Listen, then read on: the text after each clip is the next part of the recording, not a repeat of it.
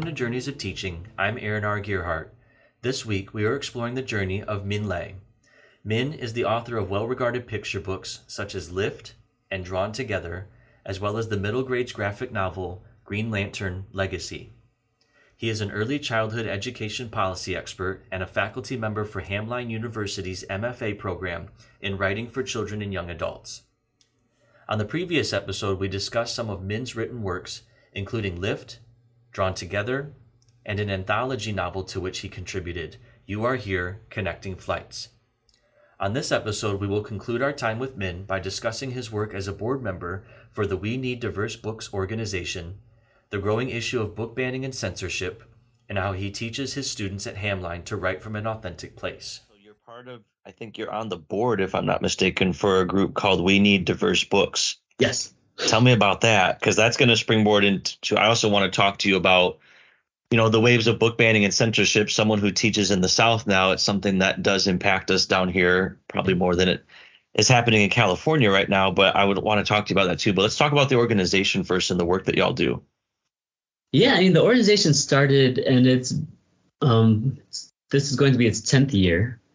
And it started because there was i think a large book conference and someone looked at the the array of authors and it was i think almost zero non-white authors at this giant conference and all these panels and all these things and that kind of like shone a spotlight on where we were as an industry and they started this like they put it on twitter like a hashtag we need diverse books and like try to like raise awareness for for this and that became this organization that has a goal of making sure that all readers have an opportunity to see themselves on the in a book right and the great thing about the organization is that it's working to support authors, illustrators, publishing professionals, educators to just make sure that the the industry itself has is offering the opportunity for diverse stories and that we're pushing the array of stories that are available on all different levels, right? Um, and there's an amazing amount of success if you look think about like 10 years ago or like when I was a kid, going to the bookstore or the library, what was available versus what you see now. Yeah. Um, and it's something that I try to make a point of, and the rest of the board does as well, is that this is a continuation of work that's been going on for forever, right? There have been so many authors and people working in publishing who have been trying to push for more diverse stories to kind of expand what's available out there and meeting a lot of resistance and just kind of continuing to push and push and push. I think We Need Diverse Books came along in a moment to kind of give it another push and make some more difference as well. But this is this is by no means started with um, with We Need Diverse Books. We're trying to to add to the the movement that's that's happening. But you're right that with all the progress that's been made, and there's been an incredible amount of progress, um, you're seeing a lot of the backlash that comes from that now with the book book challenges and I think it's it's so disheartening because you think about the power that comes from seeing yourself reflected in a book is also mirrored by the power of the connection that you make by reading about other people's experiences, right? Yep. And you start to challenge that, you start to take away those opportunities for connecting with yourself or with others um, I feel like that's what starts to fray those those bonds that are important for us as a society to to be able to make those connections. I think the the damage from challenging these books and trying to ban these books is is huge. And the thing that always gets me is that if you're telling if you're at school board meeting saying this book about same-sex families is inappropriate for the bookshelf. It shouldn't be in school. It shouldn't be in the library. Um, what does that say to the child for whom that's their experience? Right. If if their experience isn't appropriate for the bookshelf, what does that say about them as individuals, about them as a family? And the just like as an organization for We Need Diverse Books, we want to continue to push to make sure there's more and more opportunity that we all have the access to more and more books. Um, but now a lot of that work is also protecting the progress that has been made and making sure that we don't backslide and trying to figure out ways to support um, teachers and educators and families. And one thing that we did recently is put up resources on how to respond to book challenges and book bans so that parents or educators who are wanting to do the work of like going to school board meetings and speaking up we know that everyone's so busy. And like to if we're like if we can give like these resources so that you don't have to do all that research and homework on your own that you can come to the table is like pull these resources you need to be able to speak um, in a targeted way at these meetings then hopefully we can make the difference to push back against it. Because a lot of times the challenges aren't coming from a wide berth of support right? It's like it's a vocal minority yeah. I mean so like but that vocal minority makes a huge difference. So how do you um, make it clear that that that is a minority and that there actually is a lot of support for these stories a lot of support for these families these kids and make sure that I I think mostly about like for the kids and families out there that they they're not only hearing that vocal minority that's saying all these hateful things about about them that they know that there's a, so many more of us out there who have their back. So we're I, it, it was an honor to be asked to join the board. And for me personally, as an author, I know that I've benefited so much from the work of people who have come before me to even give me the opportunity to write books, to um, to to to be published.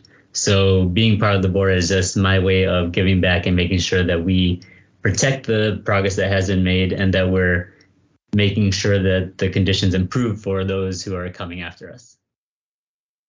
We can kind of transition to the work you're doing at Hamline. So like when you work with your students at Hamline, do you because I'm I'm I'm an author of like research and scholarship. I haven't done that type of writing yet, but I can imagine looking at the landscape right now do they are they reticent to tread into the waters of like really showing themselves or showing diverse voices on the page? Do y'all talk through that in terms and use some of those resources from we need diverse books? Like what has that experience been like teaching with them in just the last year or two even?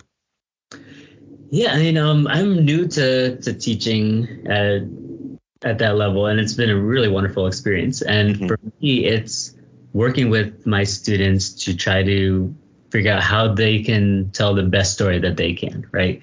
And a lot of times that is not being afraid to to take a hard look at your manuscript and like say like am I am I trying to avoid certain things? Yeah.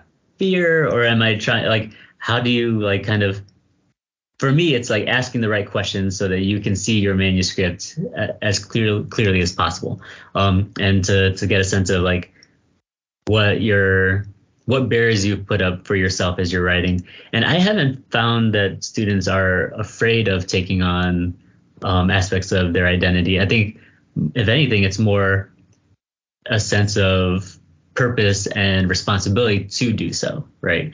And I think a lot of times as a, a writer, that responsibility comes with a lot of stress of like, okay, am I doing this right? And I, I feel like half of the gray hairs on my head come from the desire to make sure that I'm getting the details right and telling the a story that is true and that, that does resonate and isn't um, botching up any of the details.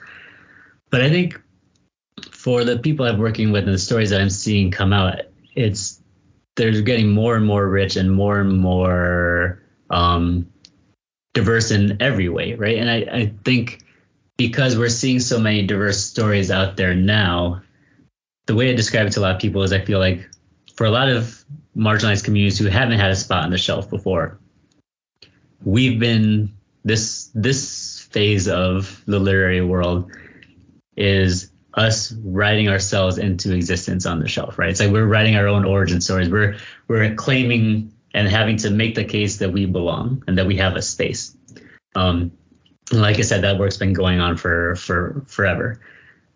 But I, what I'm excited about is what comes next. It's like now that we know we belong and we have claimed that space on the shelf, and that work has been done. That opens the door for all kinds of different stories that you don't have to do that. You don't have to to do that work now. Like that's baseline has been established now you can go off and write that silly fantastical story that you were wanting to do that has nothing to do with anything like i think you there's a richness and diversity of types of stories that can come out from every community that is what makes me most excited about what's coming down the road yeah. right and i'm seeing that through the students that i'm working with just like there's the sense of possibility for story is a lot broader than i had coming into um, my career as an author. So it's it's incredibly exciting. You spoke about the idea of students either perceiving or putting up those barriers to not put their authentic self or that authentic voice on the page. Like what are some of the strategies you use when you're in class with them to try and break those down or help them break those down?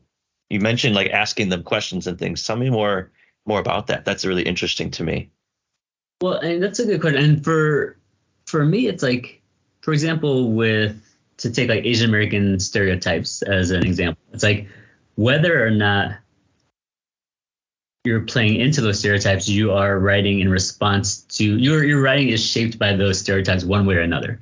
Whether you're accidentally playing into a stereotype or whether you're actively trying to subvert a stereotype or you're trying to provide a counterpoint, it's like those there has to be an awareness of this like this public societal conversation about how people are seen and we're whether or not we want to believe it, we are all aware of these. these kind of the dis the discourse of it all. Right. So it's like how are, how do you go into a writing project with your eyes wide open of like, okay, how am I in one way or another engaging with the prevailing sense of characters in this in this world, right?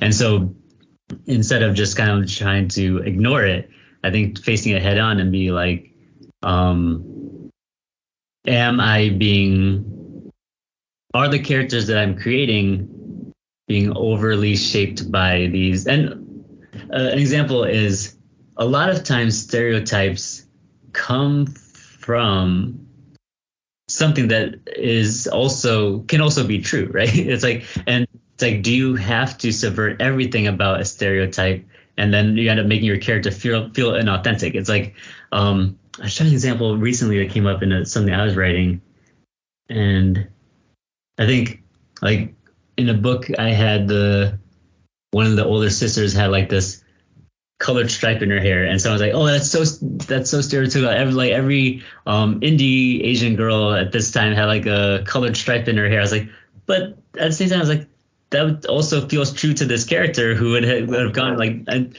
you don't want to overcorrect so that all of a sudden your characters don't feel authentic anymore. So it's mostly just like trying to figure out like where, what's the truth of your character? Um, how does that interact with with these broader notions, these broader discourses, these stereotypes, and are you engaging with that in a way that still feels true and is not doing the shorthand work of reinforcing stereotypes, right? And and there's so many different permutations of that when you're writing. Um, and I think it's just trying to be clear eyed and facing them head on, even if it is uncomfortable.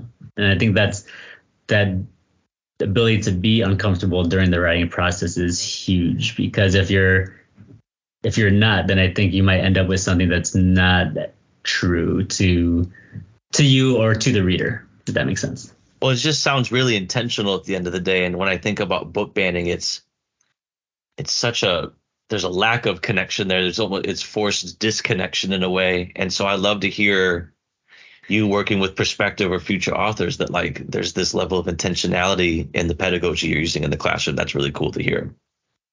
Yeah, and it's and like I said, I'm new to teaching, and what's interesting about this uh, this um, MFA model is that I'm working with not in a classroom model, but directly with a cohort of students. So we right. one one, and so so it's it it's a, a, different, a little different than like a classroom or lecture style, um, which I also do sometimes. But it's nice to be able to work one on one with the student and their manuscript and really dig in and get a get into the inner workings of what they're trying to achieve. Minh spoke about writing from a place of truth, which really resonated with me as I ruminate on current waves of state legislation that seek to ban books and stifle how diversity, equity, and inclusion are discussed in public education settings. To understand truth is to acknowledge, accept, and welcome diversity, including those whose sociocultural identities do not align with dominant majority norms that this legislation seeks to uphold. My daughters and I have loved reading Minh's books, relating to the protagonists in some ways and learning from them in the ways that we are different. May we not lose the ability to write truth, read with a cosmopolitan lens, and engage in dialogue with those who are different from us. I want to thank Minh for sharing his narrative on this podcast. You can connect with Minh and learn more about his work through his website, which is linked in the episode description. His latest book, Enlighten Me, a graphic novel illustrated by Chan Chau, was just released this past September and is available wherever you get your books. Next week, we will catch up with Dr. Sarah Bonner, a previous guest on this podcast. Sarah was an award winning middle grades English language arts teacher in central Illinois for two decades, and now serves as an assistant professor in the Department of Early Childhood, Elementary, Middle, Literacy, and Special Education at the University of North Carolina, Wilmington. My contact information is in the episode description. This is Journeys of Teaching. I am Aaron R. Gierhart, and thank you for listening.